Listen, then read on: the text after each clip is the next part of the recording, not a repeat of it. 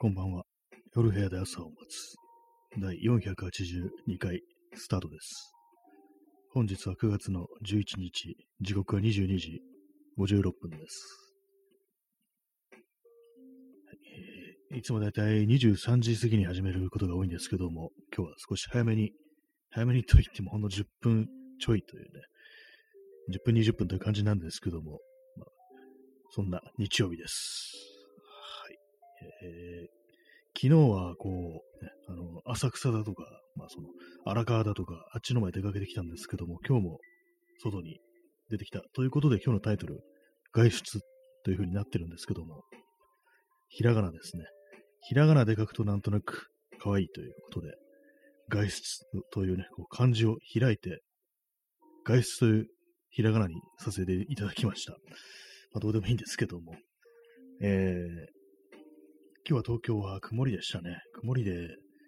まあなんかもう少し涼しいかなと思ったんですけども、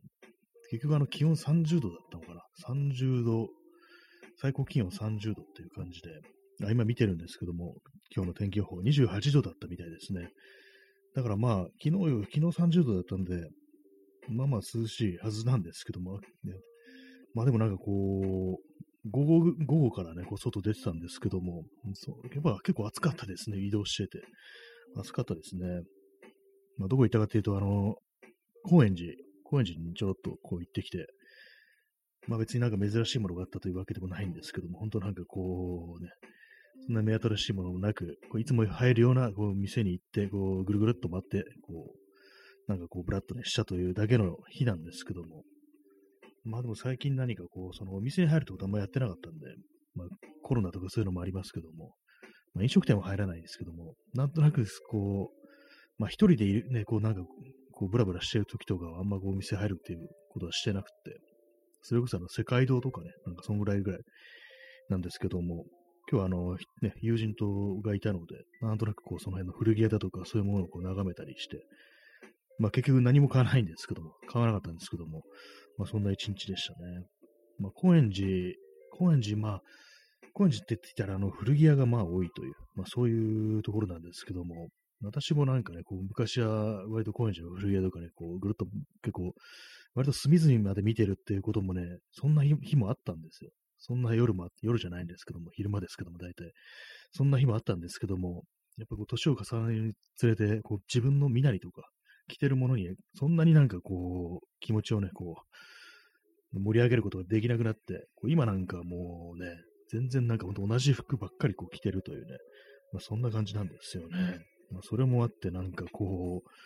あんまりこう服、服からなんか自分が遠くなってしまったなっていうね、そういうことを思ってしまいましたね。あ、P さん、えー、30分延長チケット、ありがとうございます。そして、中津川さんも、えー30分延長チケット、ありがとうございます。176枚となりました。毎日毎日こう使ってるけど、なかなかこれはね、こう、使い切れないぞっていうぐらいの延長チケットが溜まっているということで、非常に心強いです。ありがとうございます。はい。まあ、そんな感じで、まあ、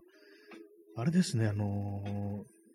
古着屋ってなんか結構ね、あのー凝ってる古着屋とか、まあまあね、こう、お値段が結構するっていうのがあるんですけども、まあそういうのもあってね、あんまりね、やっぱこう、買わなくなっちゃいましたね。まあ私は昔からそんなになんかしょっちゅう服を買うというタイプの人間ではないんですけども、まあそれでもなんか、それなりになんかちょ興味あるっていうね、感じだったんですけども、もうなんかここ数年でね、一気になんかこう、終わりを、終わりをね、感じてるという、そんなところです。本当なんか同じね、こう T シャツばっかり着てて、それでもちょっと前はね、あの、前までは、一応なんかね、変化つけてたんですよ。たまになんかね、襟のあるシャツとか着たりしてたんですけども、今年はもうか、今年、去年と今年はもう完全に終わってるね、感じでね、こう、あれですよ、あの、T シャツしか着てないですね、本当ハーフパンツと T シャツだけっていう、あの、ちょっと前にあの、ね、フジロックの CM で、なんかね、あの、おじさんがなんか、あの、T シャツにね、ハーフパンツに、こう、帽子かぶってっていうね、あの、フェスファッションで、なんか、ダセみたいなね、こう、まあ、あの、服装がダサいのか、なんか、CM がダサいのか、どっちなのか、まあ、年齢がダサいのかよくわかんないですけども、まあ、そんな感じのね、で、なんかちょっと炎上っぽいことになりますけど、まあ、なりましたけども、まあ、あんなね、感じで、あの、フェスファッションのさらになんか意識低いみたいな感じになっちゃってますね。T シャツでハーフパンツで帽子かぶってる的な感じで、なんか日焼け対策だけちゃんとしてるみたいな、そういうところなんで、おしゃれさというものはもう全くないという、そんなね、感じなんですよね。まあね、でも、あれですね、まあ、ちゃんとしたあの格好してると、まあ、それなり気分がこう、上がるみたいな風には私は思ったんですけども、なんかどうもね、こう、去年あたりからも本格的に何かこう、そういう気持ちにならなくなってきたっていうのがあったりして、まあね、まあ、何なんですかね。皆様はまだおしゃれとかしてますか？私は別に元からおしゃれではないんですけども、にしてもなんかこう、これはこういうもので、こういういきさつがあって、こういうね、こう、スタイルなんだみたいな、なんかその辺のね、なんか、まあちょっとそれはなんか逆に言ってみればオタクっぽい感じかもしれないですけども、なんかちょっとあれですよね、こう、うんちくみたいなのとかね、まあそういうのを割となんか見ると、見たり読んだりするのって結構好きではあったんですけども、もうね、去年ぐらいから割とそういう気にももうならなくなったみたいな感じですね。アイスコーヒーを飲みます。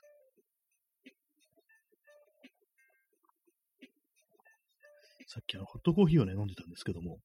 始める前に。なんかあの、ホットで飲んでるとあれですね、あの、インスタントコーヒー特有の変なあの酸味みたいなものがちょっとあの気になりますね。で、まあ何回も言ってますけども、ね、アイスの方がうまいというね、そんな感じでございます。冬になったらどうすればいいんだっていうね、冬になってもアイスを飲むのかみたいなこと思いますけども、まあそういうところもあって、今日はあの、非常にあの古着屋の高円寺という街に行ったにもかかわらず、なんか全然こうね、なんか服がちょっとわかんなくなったな、みたいなことを思ってしまいました。えー、まあ、っていうのも私も、あれなんですね、本当にこう、コロナね、始まってから、かなりね、こう太ってしまったっていうのがあって、まあそういうのもあって何かこう見た目にね、こう気を使ってないっていうのがあるんですけども、かといってそれをどうにかしようかと思うと、どうにも、どうも思わないんですよね、もはや。なんかどうでもいいみたいな気持ちになっちゃってて、まあ、よくはないのかもしれないですけども、ね、まあ、ね、まあ、仕方ない。けども、でもまあ、あれですからね、健康な方がいいですからね、多分動きやすい方が、ね、まあ、体重増えると重くなりますからね、フットワークも重くなって、なんかこう、外でノックだな、みたいな気持ちにもなりやすいんで、まあ、それはそれで感じなんですけども、まあ、にしてもなんかこう、あんまりどうこうするっていうね、記録が湧いてこないというね、そんなね、こう、日常でございますけども、ね、皆さんはいかがお過ごしでしょうかって感じです、本当に。2022年、2020年にね、コロナうんぬん言い始めて、もう随分経つぞって感じですけども、ね、何もね、なんか、そう、体型が変わってしまいましたという感じですね。はい。まあ、変わって、変わったというか、なんかこう、とどめを刺したな的な感じのがありますね。前まではなんかちょっとね、あのー、これはちょっといかんなみたいになると、一応絞るみたいなね、ことはしてたんですけども、それがなんかここのね、なんか2年ぐらいないっていうね、そんな感じでございます。はい。で、まあ、あれですね、あの、高円寺の街の様子、高円寺に行くと私ね、大体行くのが、あの、あれですね、ハードオフですね。ハードオフそういえば今日行きませんでしたね。なんか忘れてました。ハードオフと、あの、それこそセカンドストリートとかね、ああいうね、なんか古着屋と、古着屋というか、あの、ああいうも安めの古着屋っていうんですかね、ああいうものですよね。それ行った後、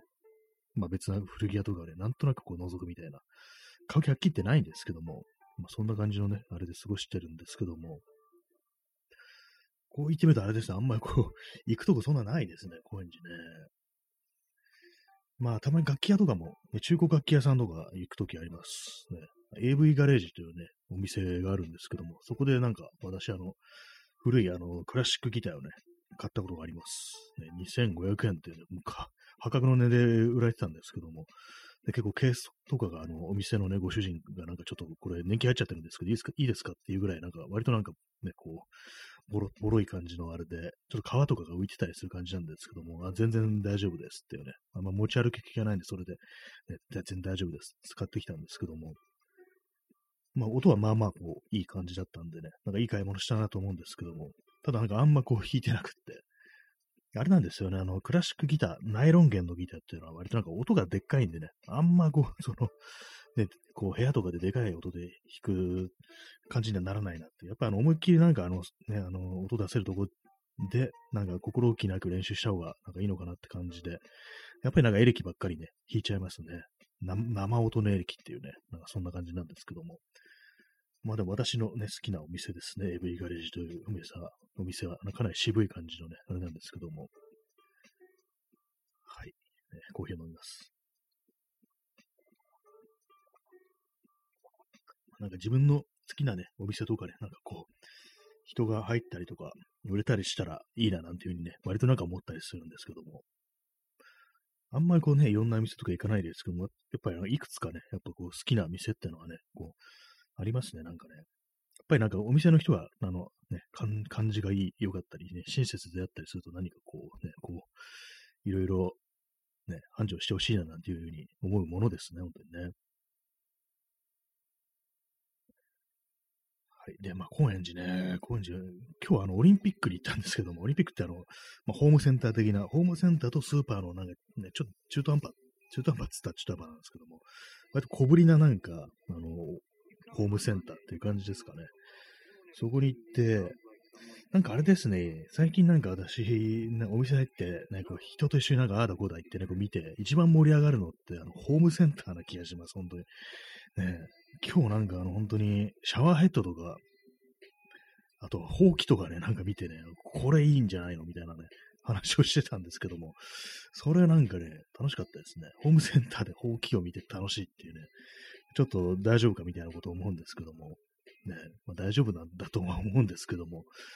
ね、割となんかこう、面白いですね。ホームセンターでああでもね、こうでもねっていうね、まあでもね、こうでもねって言われるのは、あの、ね、お店の人からしたら邪魔だよって感じかもしれないですけども、別に買う気がなかったわけじゃなくてね、なんかいろいろ見てはいたんですけども、ね、まあそんなことを思っているんですけども、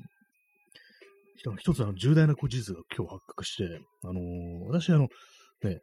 洗面所とかね、お風呂場のね、あのー、まあ、シャワーとか浴びた後、まあ、水とか水滴がなんかね、浴槽だとか、ああいうところが壁だとかにつきますよね。あれを、あの、ワイパーみたいなやつで、100均で買ってきたワイパーみたいなやつで拭ってたんですよ。水切ってたんですよね。それがね、なんかどうもそれをやると、あの、傷がつくみたいな。まあ、パッと見わかんないんですけども、あの、見えないぐらいのね、ほんと微細なね、細かい傷がなんかつくというね、話をね、その私の友人から聞いて、え？みたいなこと思ってかなりびっくりしたんですけども、そういえば確かになんかね、その、ワイパーみたいなのね、使うようにしてから、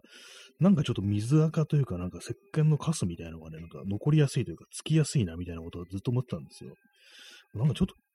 なんかあの、前に磨いた時に、ね、こう、傷つけちゃったかなみたいなこと思ったんですけども、その小さな小さな傷になんかね、こう、その水垢みたいなのがこう付着しやすくなってるのかなと思ったんですけども、どうもその辺ね、ここ、ワイパーらしいぞみたいな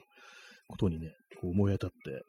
まあもうややめようっていうふうにね、思いました。やっぱりね、これからあれですね、あの、マイクロファイバーのタオルみたいのでね、スポンジとかですね、ああいうので、こう、拭って、それを絞るっていうね、感じにした方が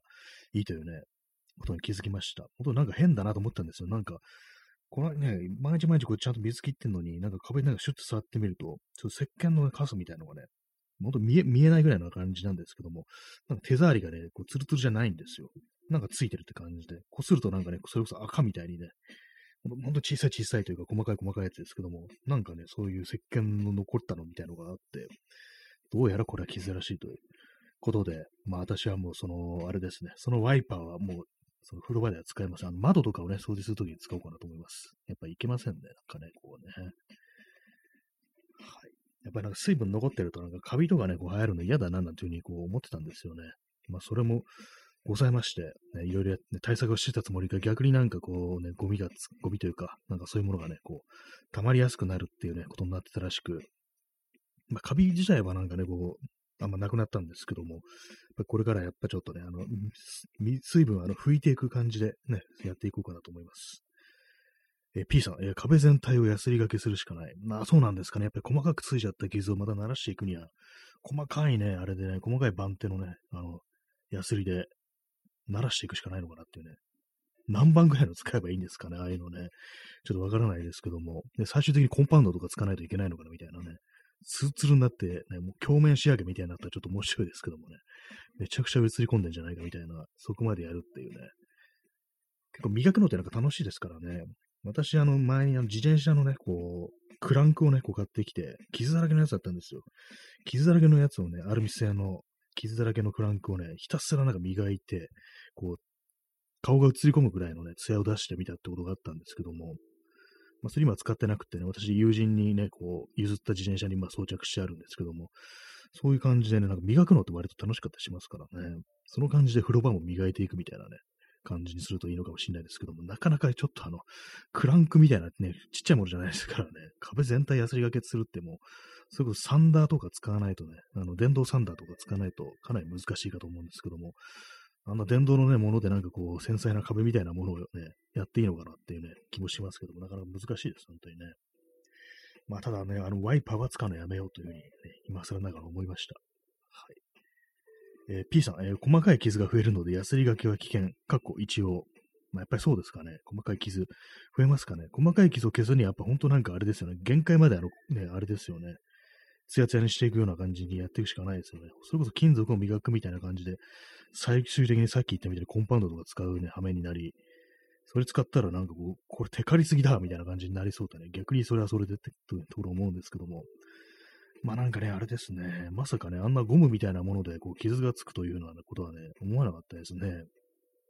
まあ、ざっとね、この、あれ出てきてね、水を、水が切れてね、便利ではあるんですけども。まあ、これからはね、こう水をね、こう、水じゃないや、あの、スポンジとか、まあ、あるいはこう、マイクロファイバータイルみたいなね、洗車の時に使うような、セーム側とかどうなんですかね、ああいうのね、なんかありますけども、ああいうのでもいいかもしれないですね。まあ、洗車するときに使うぐらいですから、あの、繊細な車の塗装というものを傷つけないように、ね、その、セーム側、まあ、鹿の皮らしいんですけども、まあ、それを使って服なんていうのも、ひょっとしたらありかななんていうふうに思いましたね。はい。ね、まあ、でもなんかそうなんですよね。カビが入るのなんかちょっと嫌だなっていうふうに、ちょっと思ったりしてるところを、ね、なんかこの、この、このワイパー上がればみたいな感じで頼ってしまったんですけども、しかも結構長いことやってますよ。年単位でね、こう、ね、2年ぐらいやってんじゃないかなって感じなんですけども、今更なんかね、こう戻してどうなるだろうかってね、ことも若干思わなくもないですけども、まあ、ちょっとね、考え直してみますという話でした。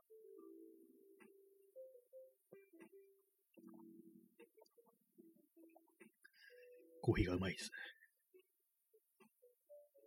あんまコーヒーでごくごくいくタイプじゃなかったんですけど、やっぱりアイスだとね、なんか行ってしまいますねって話を前もしたような気がするんですけども。まあ、そんな感じで、あのね、マイクロファイバータオルを、ね、買おうかななんていうふうに思ってるね、今日この頃です。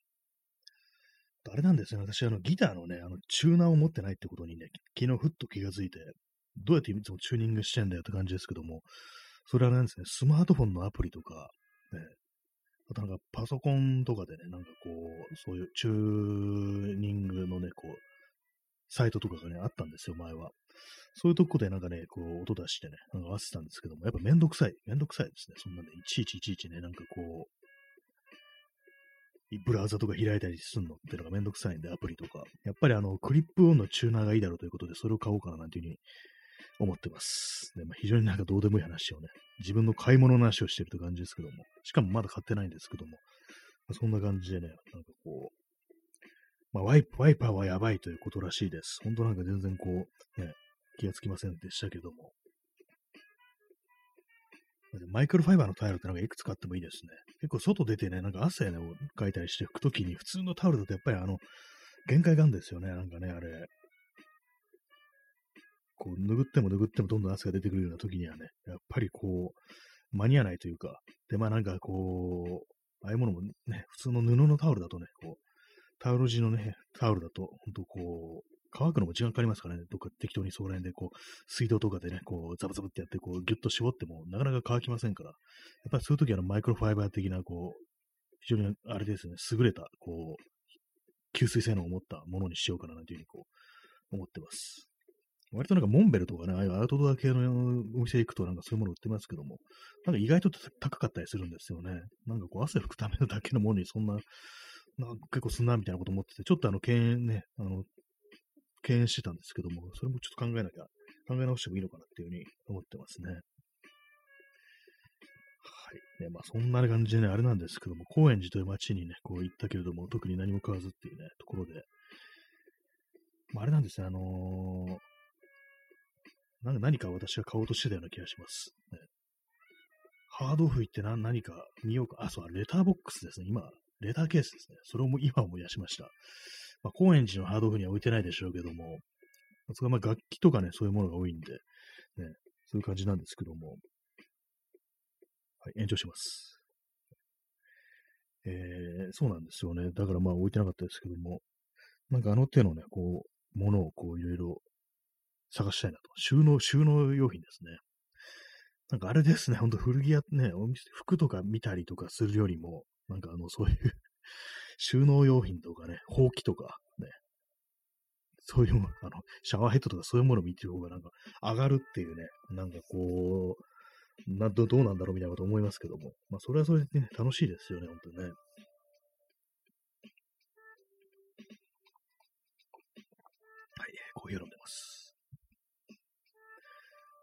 で、こう最近なんかあんまこうお店的なところにそんなには行ってなかったんで、ね、なんかこの間、あの、久々世界堂とか行って思いましたけども、ペンとか買って、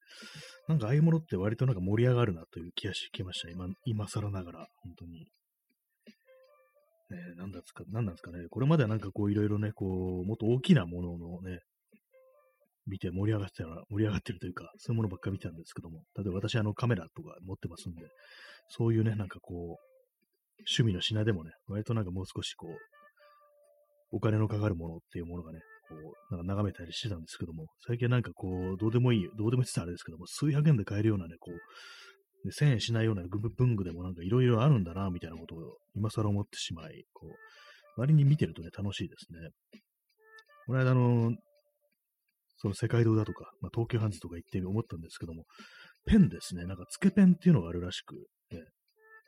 これあの、インクにそのままあのペン先を浸すってやつらしいんですけども、最初にあの、私あの、ツイッターでね、のあのね、いわゆる相互さん、相互フォロワー、相互フォローのね、こうアカウントの方が、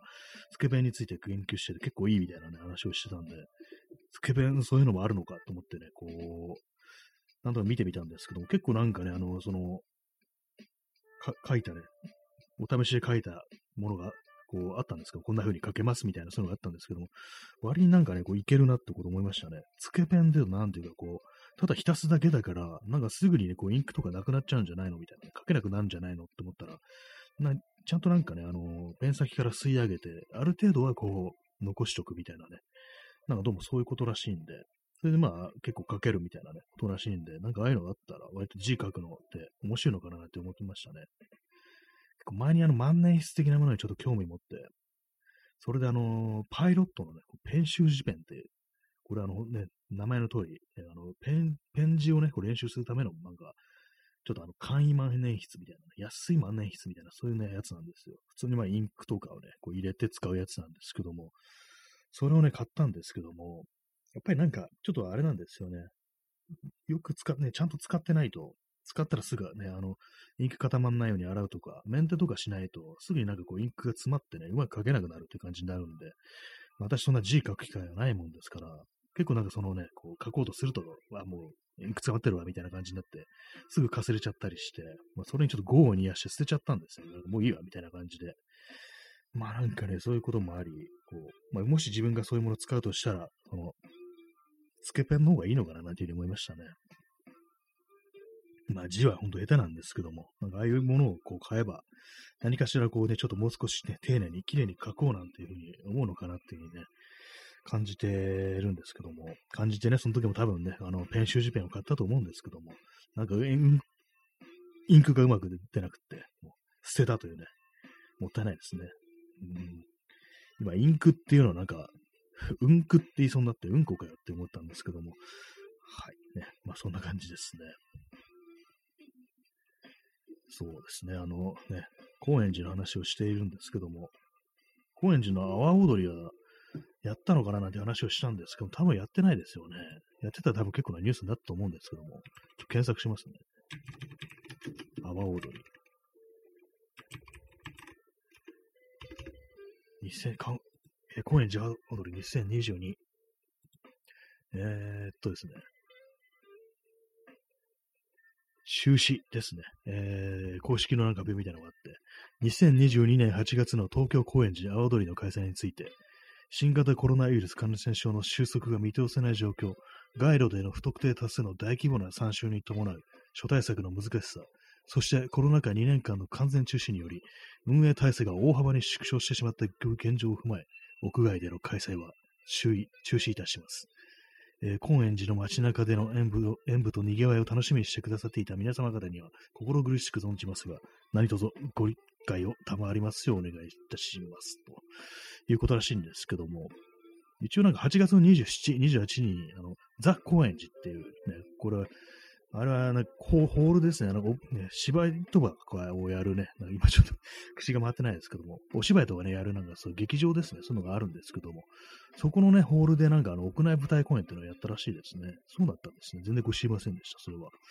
まあ普通のね、あのー、青で言ってたらあの街中で踊ったりするというね、そういうもんなんですけども、でもそれはやっぱ今年もね、やらなかったということらしいです。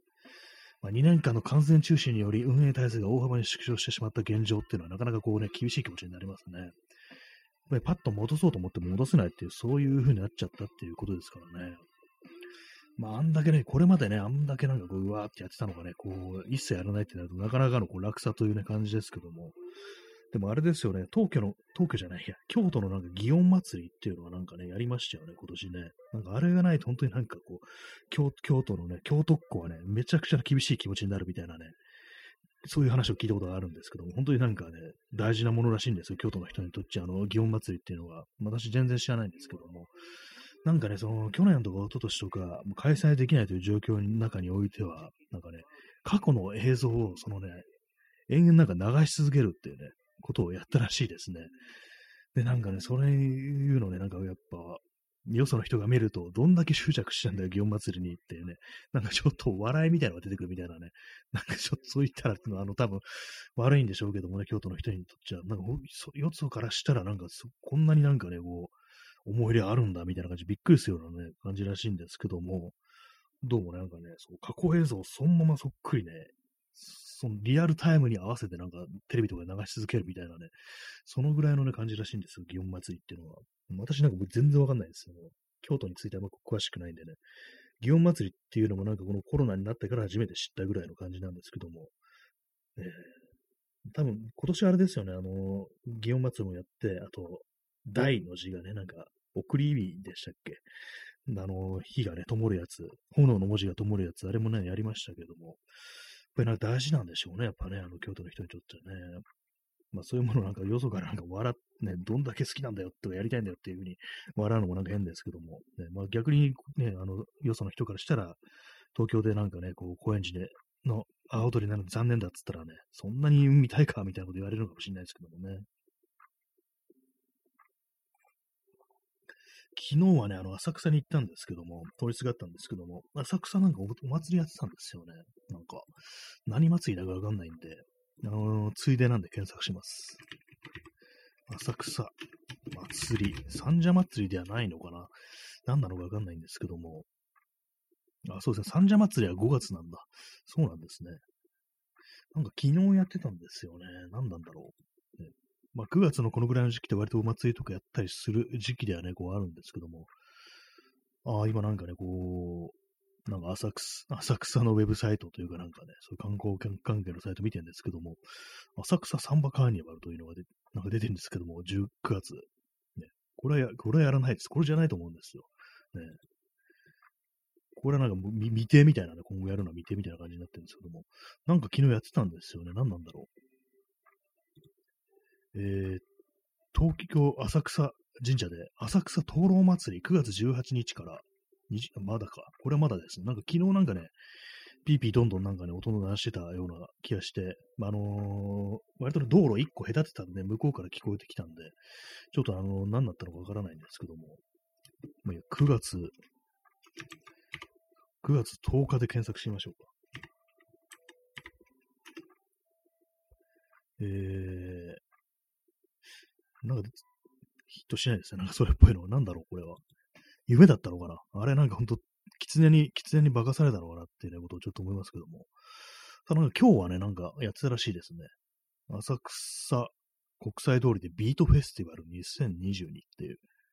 のをやったんですけど、まあそれをなんで、なんですかね、前夜祭的な感じだったのかななんだかわかんないですけども、これもなんかね、あの、踊りをね、踊るというものらしいですね、なんかね。全然知らなかったです。いろんなとこでいろんなことやってますね、なんかね。まあ、そんなような感じですね。もう、祭りねっていう感じですね、本当にね。祭り、まあ世の中の人はまあ祭りとかやっぱ行ったりしたいのかなっていう、私はなんかそんなにはまあ興味なくてっていう感じなんですけどもね。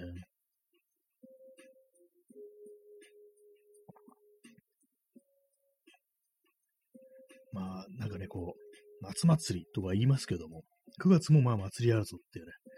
感じがしますね。まあ、どうなんですかね、なんかこう、結構それのね、秋のお祭り、ね、お祭りジャパンというなんかウェブサイトが今ヒットしました。そこにあの、2022年秋のお祭り開催中止情報まとめっていうのがあったりして、これなんかこう、あれですね、いろいろあるみたいですね。気にしてる人は。ああ、でもなんか浅草サンバカーニバルなんかどうもこれはやるみたいですね。サンバフェスタ。ね、9月17日から18日っていうね。来週ですね。来週やるんですね。これはね。まあなんかこう、もう、もういいだろう的な感じになってるんでしょうか。ね。まあわからないですけども。なんか、なんかでもこうね、いろいろあるはずなのが、やっぱりこうね、こう、ウェブウェブサイト見てるんですけど、やっぱなんか情報がちょっと少ないような気がしますね。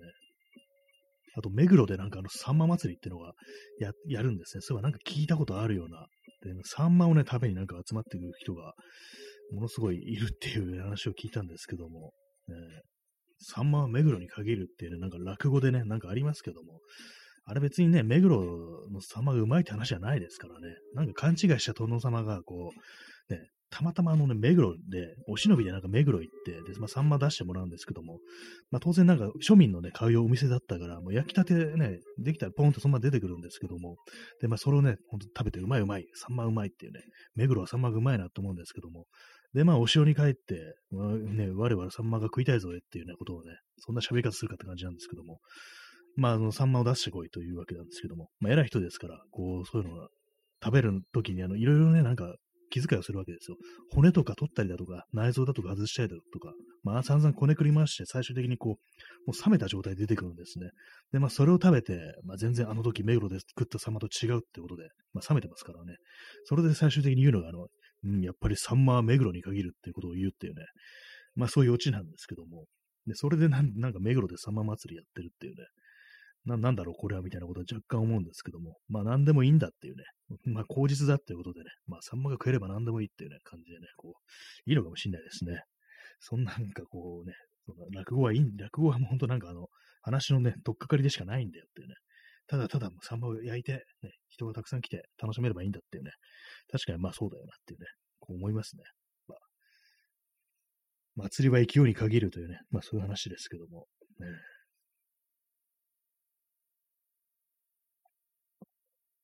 なんかあれですね、錦糸町の方でもなんかあの、ね、お祭りありますけども、河内、錦糸町、高知温度なんですかね、読み方がもはやわからないんですけども、これはやるんでしょうか。今、あの、公式サイトをこう見ているんですけども、あやっぱややるのかなこれは、えー、あ、なんかやりますね。えー、隅田錦糸町河内温度、高知温度、読めないですけども、温度大盆踊り2022年9月24日土曜日、1時半からね、5時半までってことで、予約定員制ということらしいことらしいですね。踊る人はそうなんですね。あ、中津川さん、あ、河内、河内なんですね。河内温度。全然わかりませんしたね。高知とかね、なんか言ってしまいましたけどね。だからね、結構なんかわかんない方にしますね。こういう感じって。河内温度でした。ありがとうございます。錦糸町、隅田錦糸町河内温度っていうね、まあ、これも非常に有名らしいんですけども、やっぱり予約定員制なんですね。まあ、盆踊りって言うとなんか誰もがね、行ってなんかね、誰が踊ってもいいみたいな、みんなでわーってなんかやるっていうね、イメージですけども、やっぱりこういう状況だと、こう、ね、おいそれとね、こう、どんどんどん人を呼び込むわけにもいかないっていうことなんでしょうね。まあ、あの、これは結構有名なお祭りで結構規模がね、でかいというね、ことらしいんですけども、えー、今年はまあやるということらしいです。皆さんは浴衣とか持ってらっしゃるんですか？私は持ってないですってね。別に浴衣で踊らなきゃいけないってこともないと思うんですけども。まあなんか本当、こうね、あれですよ、本当祭りというもの、踊るってことをまあしたことないんで、何年か前に、あの、高円寺なのかな、そこは、まあ、杉並区のね、こう、神社でやってる結構有名なお祭りで、そこはあの、なんかこう、一般的なね、盆踊りと違って、割となんか DJ とかね、なんかそういう人たちも呼んで、こう、ね、あの、な、何さんだか忘れたんですけども、な、誰でしたっけ？あのあの人、ツイッターでよく見る人っていう、結構まあその手のね、あの、イベントとかやってらっしゃる方がいて、で、まあその人が結構いろいろ頑張ってね、こうやって、割となんかこう、お祭りとしてはこう珍しいような、いろんな人がやってくるっていうね、感じになってるらしいんですけども、地元の人以外にもね、そういう感じのお祭りなんですけども、そこ行ったんですけども、まあ私はなんかこう、やっぱりこう、踊るということはしませんでしたね、なんか。ね私以外の友人がなんかこう、盆踊りしてんのをね、こう、ぼんやりと何かね、こう、眺めてるとか、まあ、それからあの、会場なんかね、ふらっとなんか歩いてるというね、感じだったんですけども、まあ、あの頃はまだなんか人が集まれてるという感じですね。多分2017年、7年とかなのかな、あれは。もうだいぶ前です。本当に昔ですね。昔の話だねって感じですけども、森田同時風に言うと。ね、まあ、あれからは特に行ってないんですけども。まあでもなんかね、あれですよね、こう、なんか寂しくなるとお祭りとか行きたくなるのかもしれないですね。とにかくどこか人のいるところに行きたいっていうね、あの、スミスのね、あの、There is a light that never goes out じゃないですけども、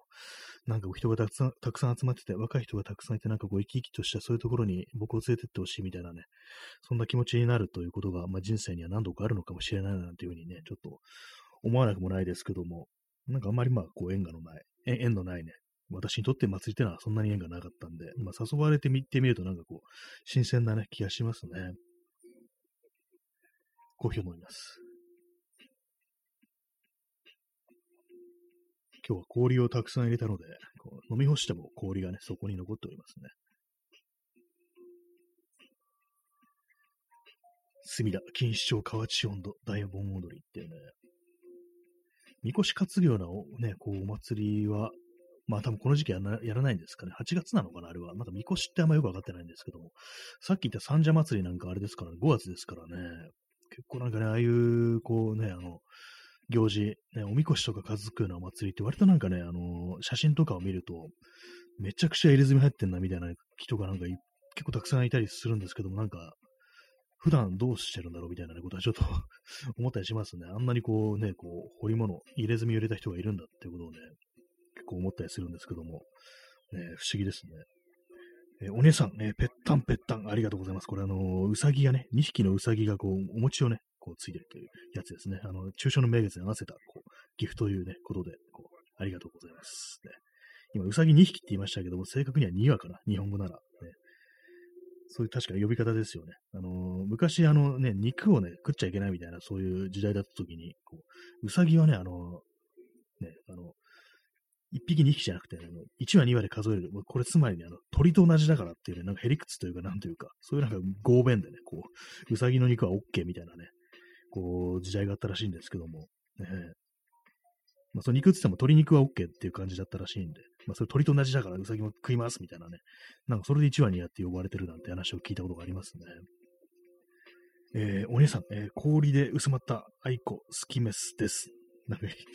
不思議な文章になってますけど、そうですよね。あの、アイね、アイスコーヒー略してアイコってね、なんか、いいですよね。そういうなんか略し方ありましたよね。なんか昭和のね、時代なんかあの、アイスコーヒーのこと、レイコーとかなんか言ったっていうのをね、なんか漫画で読んだことあるんですけども、要は、アイスって冷たいのね、こうなんか漢字をね、音読みしてね、あの、レイって読んでね、それでレイコーってね、なんか不思議ななんかね、こう、ね、あれですけども、そんな感じで、まあ、アイスコーヒーはアイコってね、氷で薄まったアイコ好きメスですってね。美味しいですね、やっぱりね。薄まったとこがまたいいのかな、なんかこう。あの冷たさってのはなんかこう、普通に冷やしたのとなんか違いますよね。なんか、冷蔵庫とかずっと入れといて冷えたのと、氷でね、急激に冷やしたやつってなんか割となんかこう、味が締まってるような感じするっていうね。まあ、薄まってるんですけども、なんか美味しいですよね。ねまあ、アイスコーヒーがね、アイコ、ね、レイコーとか言われてますけど、なんかレモンスカッシュのことをレスカってなんか呼んでたっていうね、私あの、これ、あのね、こち亀で知ったんですけども、レモンスカッシュ略してレスカとかね、あと、アイスミルクティーをアイミティっていうね、なんか風になんかその漫画の中で読んでたんですけども、読んでたんですけども、なんかね、変ですよね、すごくね。その略し方するみたいなね。アイミティってなんだよってね、これなんかちょっと思っちゃうんですけども、不思議ですね。レイ、レイコー、ね、レスカ、アイミティっていうね、アイスミルクティー、ね、そんなにね、略したい、略してね、大したね、実質略できてないですからね、その、あんま呼びねやすくないしっていうね、アイミティって。アイスミルクティーって言っても早いですからね、なんかなんなら。まあそういうね、感じですからね、不思議ななんか略称というものがあったもんだというふうに思いましたね。まあ、それにしてもアイスコーヒーはうまいよなっていうね、アイスコーヒーはいいよなっていうね、あの、志村けんのモノマネでこう言いたくなりますけども、ね、ほんとなんで今までこう、熱いコーヒーを我慢、我慢というか、なんかこう、コーヒーといえば熱いもんだろうみたいな感じで夏でもね、真夏でも飲んでたんですけども、何をやっていたのかってことを思いますね。まあ、氷をね、ちょっと準備するのめんどくさいっていうのはありますけどもね。ほんとなんか変変な、こう、雑味みたいなのがなんかこう、しにくくなるような気がします。不思議ですけどもね。なんかこう、ね、あれなんですよ。普通のね、こう、インスタントコーヒーをこう、ホットで飲んでると、なんかだんだんとなんか変なね、こう、さっきも言いましたけども、なんか酸味みたいなものが出てくるようで、なんか気になるんですよね。そういうのもあってね、なんか、あもうなんか自分はなんか、これあの体がね、なんかコーヒーに飽きてるんだみたいなぐらいのこと思ってたんですけども、でも普通になんか味としてなんかいまいちだったのかなっていう今となってはこう思いますね。はい。えー、まあ、そんな感じをね、こう、お出かけをね、こうしたというね、話でした。高円寺ね。高円寺阿波通りからなんかそんなシーンになりましたけども。ね、まあでも外、今日はまあ人はまあこう、いたりしてという感じでしたね。まあなんかね、こう、外にこう出て、こう、お店とか入れないなら外に座ってなんかこうね、なんかいろいろ話したりとかね、そんなのもいいよなっていうね、ことをまあ相変わらず思ってるんですけども、まあ世の中的にはどうなんですかね、今なんか、やっぱお店とかそんなにやっぱこう、行かなくなってるっていうね、感じなんでしょうかね。なんか酒飲む習慣とかなくなったとかそういう人もいるかもしれないですね。私なんかは元からもうそんな飲まないタイプなんですけども、まあ普通に飲んでる人とかでも、なんかこれがきっかけでひょっとしたらあの酒やめたなんていう人も、まあいたりするのかなっていうね、ことは思ったりするんですけども、あとまあなんか友人と話してて、こう、ね、こう言ってたのは、やっぱりなんかこう、きっかけとしてね、なんかこう、若い人とかが外にお酒を飲みに行くことがなくなるって。まあ結果としてなんか、酒を飲むっていう習慣がもう、もはやこう、ないっていうね、感じになってる人もいるんじゃないかみたいなね、まあそんなことね、話をしてたんですけども、まあ確かにそうだよなってね、さお酒のなんか消費量が減ってるなんていうね、話をね、こう、があって、で、てめえら、もっと酒を飲みやがれなんつってね、なんかこう国がなんかね、こう、イチャモンつけてるなんていうね、まあその表現が正しいかどうかわかんないですけども、なんかそんなニュースありましたからね、酒税が取れねえじゃねえかよ、みたいなね、なんかこう、酒税がよってなんかなんかそんなこと国が言ってるなんて話ありましたけども、ニュースでね。まあ、なんかお酒がね、体に悪いですからね、基本的にね、あれもね。どうなんですかね、なんか適度に飲むとなんかいいみたいな話ありますけども、まあなんかそれか難しいのかなとはね、ちょっと思ったりするんですけども、えー、私としてはなんかあの、中杯的なのをね、なんかこう、一本飲むっていうのがまあその酔い方としてはちょうどいい的な感じのこと思うんですけども、あとあれですね、あの、ウイスキーとかを割となんか濃いめに作って一杯だけ飲むっていうね、1、2杯っていうね、そのぐらいでなんか留めておくとなんか、酔い方がね、なんかちょうどいいなってこと思うんですけども、最近なんかどうもね、こう、たまになんかね、店とか入って、うん、これ、酒買おうかな、どうしようかな、みたいな、割となんか迷ったりするんですけども、なんかどうもそこまで、こう、なんか自分の中からね、お酒を飲むっていう、こう、選択肢みたいなのがいつまで消えちゃったというか、習慣、まあ前なんかこう、惰性でなんか結構ね、酒買っとくかみたいな感じのとこあったんですけども、それがなんかコロナ以降で、もう完全になんかなくなったという感じで、別に飲んでも何でも全然構わないっていうね、時でも、なんかこうね、飲まなくなりましたね、本当にね。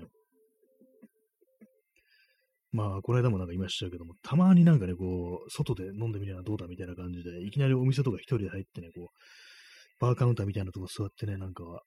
こう、1、2杯っていうこともね、やってみたことあるんですけども、やっ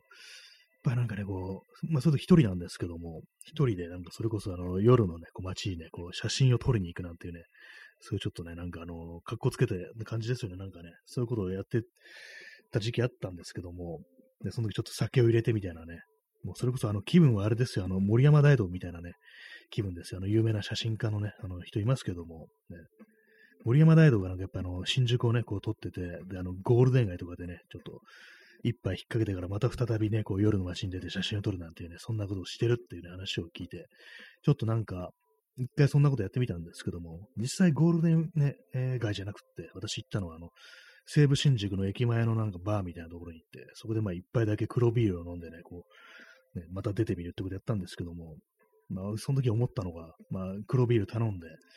ね、出てきますよね。で、まあ飲んでるんですけども、まあ一人だから間が持たないっていうのと、あとバー、バースツール、ね、高い、ね、座面が高いからなんか疲れんな、これみたいなね、感じで、まあ、傍らにはね、あのカメラとか入ってでっかいバッグがあって邪魔だし、なんか落ち着かないな、これみたいな感じで、ほんとなんかね、一気にね、一気じゃないんですけども、結構な勢いで飲み干して、一杯だけ飲んでね、こう、外出るって感じで、まあ、正直なんか全然こう気分が盛り上がらなかったというのがあるんで、まあ、そっからなんか別になんか酒とかになってもなんかあんまりこう決まらないなみたいなね感じになってしまい、そ,、ね、その後なコロナがこう始まりという感じで、こう、なんかね、なくなっちゃいましたね、本当にね。まあ、最近あの、本当夜中になんか写真を撮りに出るということをね、こうしてないんですよね。私らしい、ね、私らしく一日をね、終えてるっていうね、感じのことがなくなりましたね、どうもね。いけいけませんね、本当にね、なんか。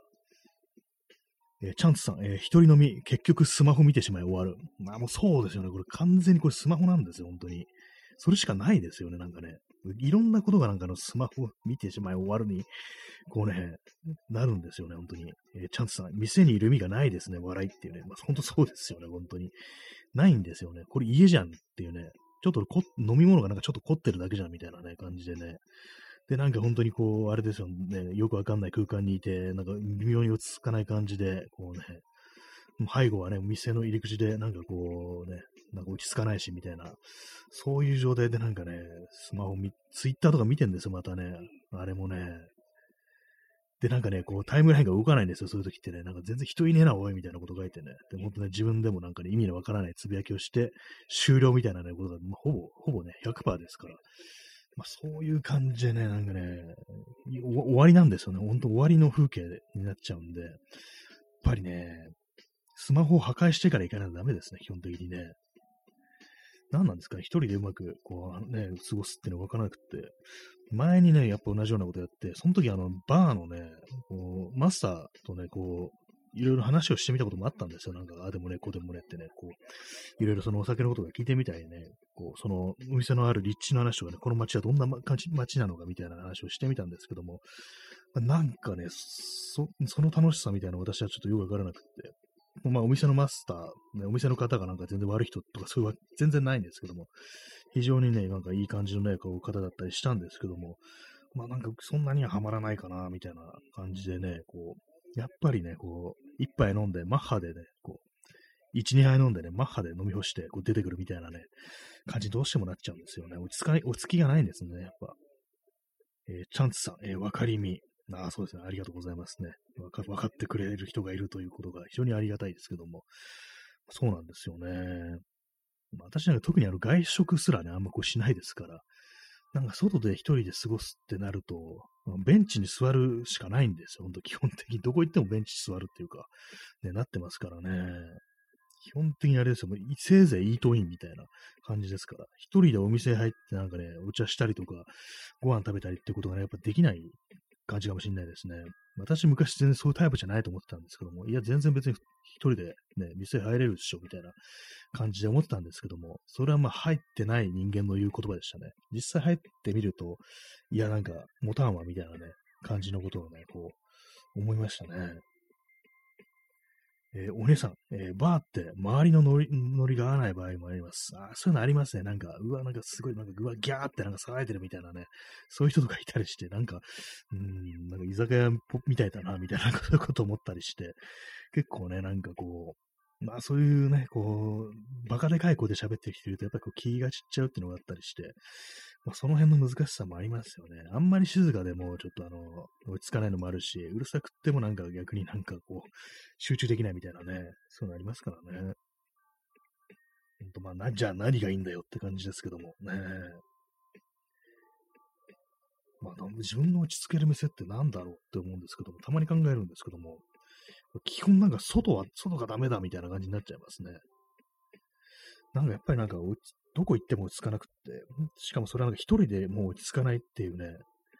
感じなんですよ。私がなんか落ち着けるのって多分ね、移動中だと思うんですよね。移動してる時だけはなんか無心になれるみたいな。まあ、例えばね、そう、自転車に乗ってる時であるとか、まあ、電車の中もまあまあまあ無心かなって感じしますね。まあ、あんま長いとあれですけども、僕はね、あの、電車とかあんまこう私使わない人間なんですけども、あの、東京じゃないところに行くときとか、まあさすがにこう、千葉だとかね、神奈川に行くときってのはまあ電車、ね、埼玉だとかに行くときはまあさすがに電車使うんですけども、まあそういうときね、なんかこう、一人でこう座席に座って、で、まあ帰りとかね、結構夜遅い時間だったりして、まあ本当にこう、あんまり自分の他にほとんど人がいないみたいな、そういう状態でなんかこう1時間、ね、1時間半っていう風に電車に乗るときとか、ね、ぱああいう時特有のなんか時間、時間というか、なんか安らぎみたいなものってちょっとあるんだと思いますね。あとは帰るだけで。まあね、ただね、ほんと、ね、そこからあれですよ。また、で、スマートフォンを見てるというね、そういうね、煉獄に落ちていくって感じなんですけども。えー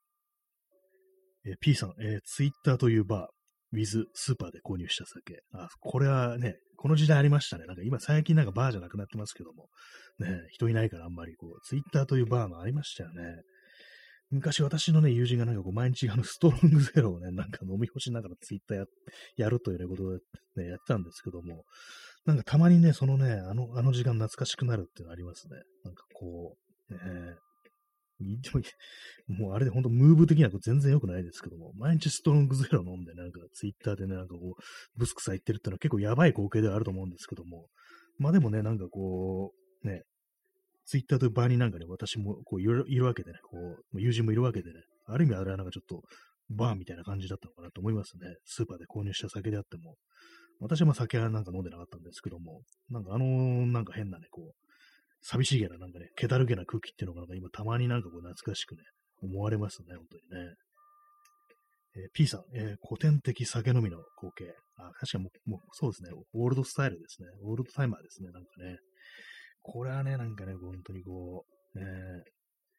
古典的にというか、なんというか、もう、寂しいね、酒飲みの合計ですよね、そういうのがね、やっぱりね、こう実際会うこともなく、ね、まあ、平日とかでもなんかこう、そういうストレングゼロ飲んでね、なんか酔っ払って寝るっていうね、まあ、まあ、いいことではないのかもしれないですけども、でもそうするしかないね、時もあったよなっていうね、ことはね、こう、思いますね、本当にね。えー、お姉さん、えー、確かに自宅でインスタ見てるよりは外出率下がるかも。ああ、自宅で、自宅でインスインスタもなかなかのね、虚無ムーブな感じするんですけども。まあ基本的にね、なんかね、あのー、スマートフォン見ちゃうとなんか、終わり感がね、やっぱどうしても漂うんですね、なんかね。本当なんか、なんかまあ、豊かな時間というものね、かつてはね、あったとは思うんですけども、もう昨今というか、なんかここね、ここ本当なんか5、6年はなんかもう本当にこう、どっちかって言ったらまあ終わりの風景に近いみたいなね、感じでね、まあそういうものになんかこう、未だにしがみついてるのが自分というまあ人間ではこう、あるんですけどもね。なんですかね、自宅でインスタ見てるよりは、ね、外出率がありますかね。まあ、どうしたらいいのかという感じですけどもね、外でそう、なんかこう、豊かに過ごすっていうね、ことがなかなかできないという感じで、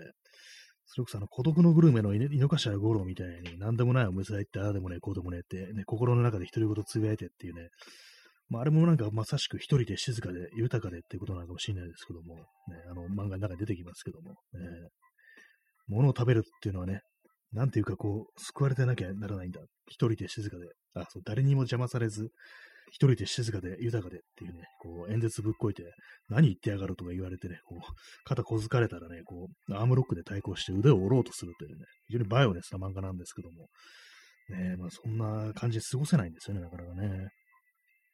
えー、お姉さん、えー、うちで踊ろう。ありましたね、なんかね、なんか某、某ね、あの、某、こ、こ、安倍晋三さんが、あの、犬を撫でながらなんかね、あの、星野源のね、あの動画とこ、ね、曲とコラボしてるなんてありましたけども、何だったのかなって思いますね。私ね、あのね、あの、新安倍蔵さんが、あの、犬を撫でてるね、なんか動画ありましたけども、あの撫で方見る限り、安倍の野郎、あんまこう、犬可愛がってねえなっていうふうに思ったんですよね。なんかあの、撫で、撫で方がね、あの、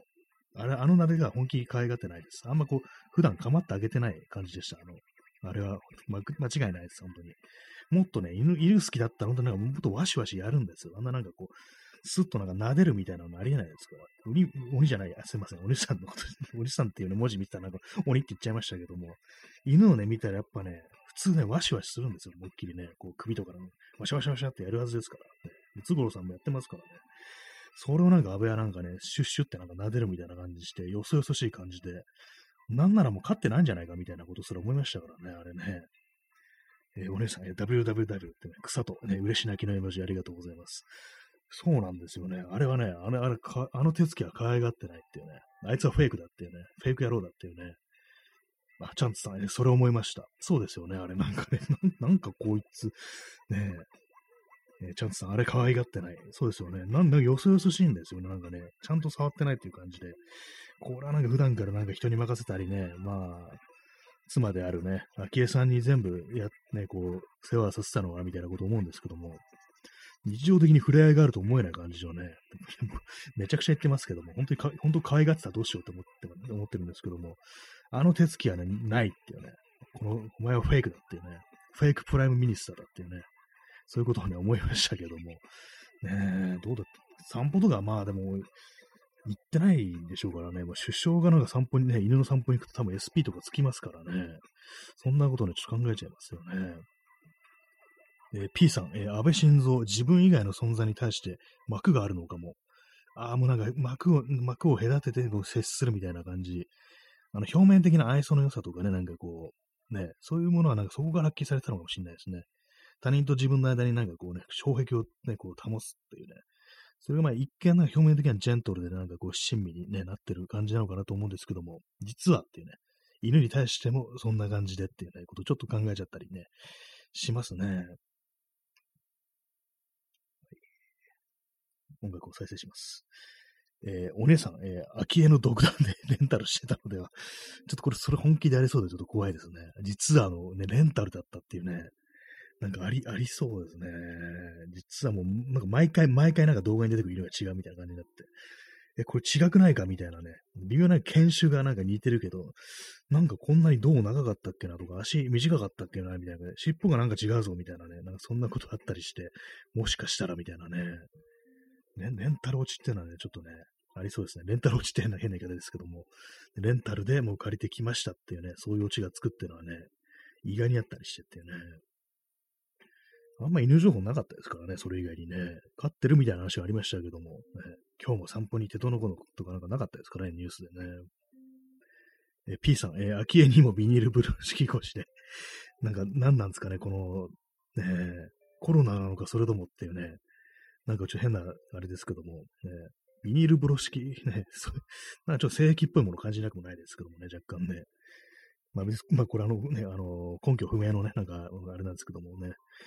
まあでもね、なんかそういう感じで幕、幕越しに接してたみたいな。まあでもなんか夫婦仲なんか割と良好だったみたいな感じで、なんかそれなりにね、なんかこう結びつきみたいなのはなんかこうね、あの夫婦であったのかなみたいなことは、まあなんか結構そこ、なんか邪推みたいな感じになってますけども、まあそんなこと思っちゃうと、なんかちょっとあれですよね。新安倍蔵さんに対するなんかね、こう、なんかこう、情みたいなのが湧いてきそうなんでね、こう、それはね、あれですね。あんま思わないようにしたいですね。えー、P さん、えー、小林のり義則の漫画にそういう話があった。あ、そうなんですね。あとビニール風呂敷越しで接してるってことですか？それそれとも自分以外の存在に幕があるのかっていう。秋江、秋江さんにあの、ビニール風呂敷越しで、接したらね、もうかなり不思議な状態でね、なんかこう、帰ってきても二人がなんかね、こうね、あの幕のね、こう、隔ててなんか喋ってるというね、まあでもなんか変ですね。なんか安倍にもなんか家があって家族がいたんだなっていうね、ことを思うとなんか変ですよね。まああれですよね、あの三人暮らしみたいな感じだったんですよね、あれね。あ心臓のね、お母さんと、昭恵さんとっていうね、謎ですよね、なんかね。もう 謎謎は謎だって感じですけども、えー、P さん、えー、森ファナウェイを通じた関係性。森ファファナウェイっていうのは、これは何なんなんでしょうかこれ。ファナウェイ。そう黙っちゃいましたね。なんか わかんなかったもんですから。ねどう、どうだったんですかね。まあでも本当なんかこう、ねあんまりね、こういう人間みたいなのを生み出すとね、なんかこういろいろやらかしたこととかね、なんかこう薄まっていくんでね、ちょっとあれなんですけども、えー、わかんないですけどね。えー、P さん、えー、タイマー、あ、なるほど、あの、マイファナのことですね。なるほど。普通に言っちゃいましたけども。なんかね、あのー、ありましたからね、昭恵さんがなんか変なタイマー畑みたいなところでなんか微笑んでるっていうね。まあ、あれはあくまで朝の栽培であるということで、別にね、抽出してどうのこうのというわけではないですからね。えー、お姉さん、えー、レンタル犬と構成する核家族。ああ、確かに、あそっか。それ、確かにそうですね。犬も含めるとなるとね、まあ、それも核家族的な感じでね、まあ、そこにプラスなんかが、心臓のお母さんという感じでね、もうどんな感じで家で過ごしてんだろうってね、ちょっとね、思いますけどもね。まあ、そんな感じでね、本日、安倍さんの話でね、終わるというね、なんか妙な放送でございますけども、そんな感じでご清聴ありがとうございました。さよなら。